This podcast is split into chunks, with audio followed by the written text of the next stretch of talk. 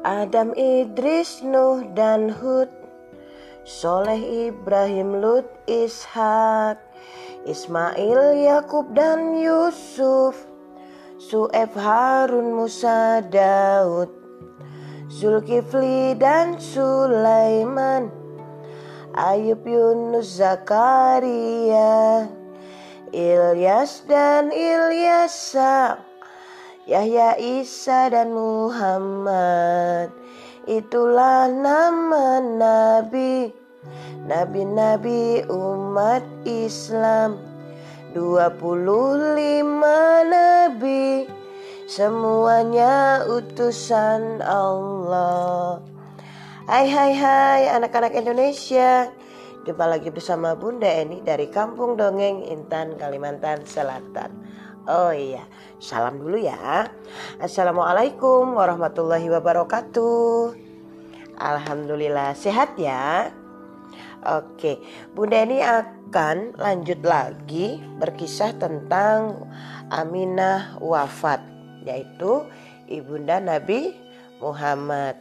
Ini dari buku Muhammad Ladanku, buku 2, lalu diterbitkan, uh, diterbitkan oleh Syamil Box eh, dan distribusikan oleh Sigma Daya Insani. Ditulis oleh tim Eka Wardana bersama tim dan ilustrator Jajang Wandaya juga bersama tim. Oke teman-teman, mana suaramu? Mana semangatmu? Oke. Aminah wafat. Dalam perjalanan ketika Bunda Aminah dan juga Muhammad kecil bersama membawa Ummu Aiman yaitu budak perempuan peninggalan Abdullah. Sesampainya di Yasrib, mereka disambut oleh saudara-saudara Aminah. Kepada Muhammad diperlihatkan rumah tempat tinggal ayahnya meninggal dulu serta tempat ia dikuburkan. Ini adalah saat pertama Muhammad benar-benar merasa dirinya sebagai anak yatim. Apalagi dia mendengar ibunya bercerita panjang lebar tentang sang ayah tercinta yang setelah beberapa waktu tinggal bersama-sama. Kemudian meninggal dunia di tengah-tengah pamannya dari pihak ibu. Teman-teman, sesudah hijrah, Pernah juga Rasulullah SAW menceritakan kepada sahabat-sahabatnya kisah perjalanan masa kecil beliau ke Yasrib yang saat itu telah berubah menjadi nama kota Madinah. Beliau amat terkenang dengan perjalanan bersama bundanya itu. Kisah perjalanan yang penuh cinta pada Madinah, kisah yang penuh duka pada orang yang ditinggalkan keluarganya. Sesudah cukup, uh, sesudah cukup sebulan tinggal di Madinah, mereka pun bersiap pulang. Mereka berjalan dengan menggunakan dua ekor unta yang mereka bawa dari Mekah. Akan tetapi di tengah perjalanan di sebuah tempat bernama Abwa, Bunda Aminah menderita sakit hingga kemudian meninggal di tempat itu. Ibu, ibu, panggil Muhammad kepada ibunya yang kini membujur kaku. Dalam pelukan Ummu Aiman dengan air mata meleleh, Muhammad menyaksikan tubuh ibunya dikuburkan di tempat itu. Begitulah teman-teman, pada usia enam tahun Nabi Muhammad SAW telah menjadi anak yatim piatu. Lalu siapakah yang kemudian mengasuh beliau? Oh iya, Abwa itu adalah nama sebuah dusun yang terletak di antara Madinah dengan Jufa. Jaraknya 23 mil atau 37 km dari Madinah. Yuk lanjut. Nah, nih Muhammad dibawa pulang oleh Ummu Aiman. Dia pulang sambil menangis dengan hati yang pilu karena kini sebatang kara. Muhammad makin merasa kehilangan. Dia menjalani takdir sebagai seorang anak yatim piatu. Terasa olehnya hidup yang makin sunyi dan makin sedih.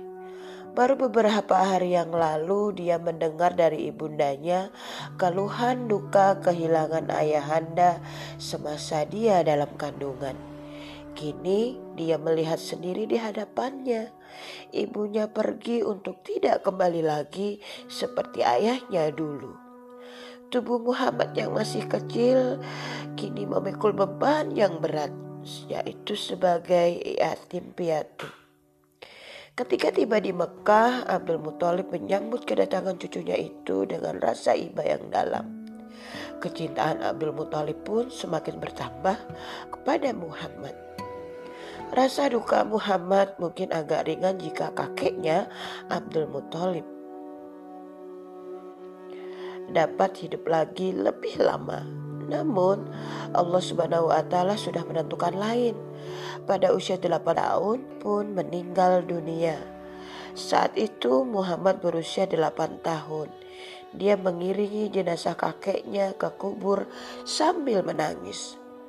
Teman-teman, kenangan sedih yaitu sebagai anak yatim piatu membekas begitu dalam pada diri Rasulullah Shallallahu Alaihi Wasallam.